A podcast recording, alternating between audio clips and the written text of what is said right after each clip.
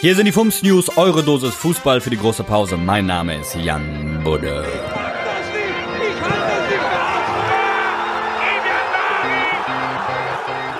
Paris. Beim Spiel Paris Saint-Germain gegen Olympique Lyon in der französischen Ligue 1 das OM mit 0 zu 1 gewinnen konnte, gab es fünf rote und einen neuen Rekord an gelben Karten. Infight-Poet und Fums-Vereinslegende Thomas Poppe fasst Tuchels Gemütszustand, nachdem der Kader ohne Quarantänebeschränkungen erstmals wieder vollständig war zusammen. Nein, oh, verdammt! DFB-Pokal. Diesmal blieb das große Favoritensterben aus. 0 zu 8, 1 zu 7, 0 zu 7. Oder wie wir bei FUMS sagen, DFB-Pokal ist, wenn Amateure sich einmal fühlen dürfen, als wären sie der große FC Barcelona.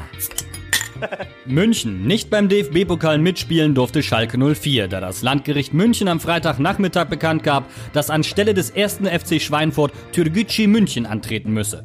Unsere Shopping Queens von Fums und Grätsch befinden, bei S04 ist gerade eh nicht so Highlife in Tüten.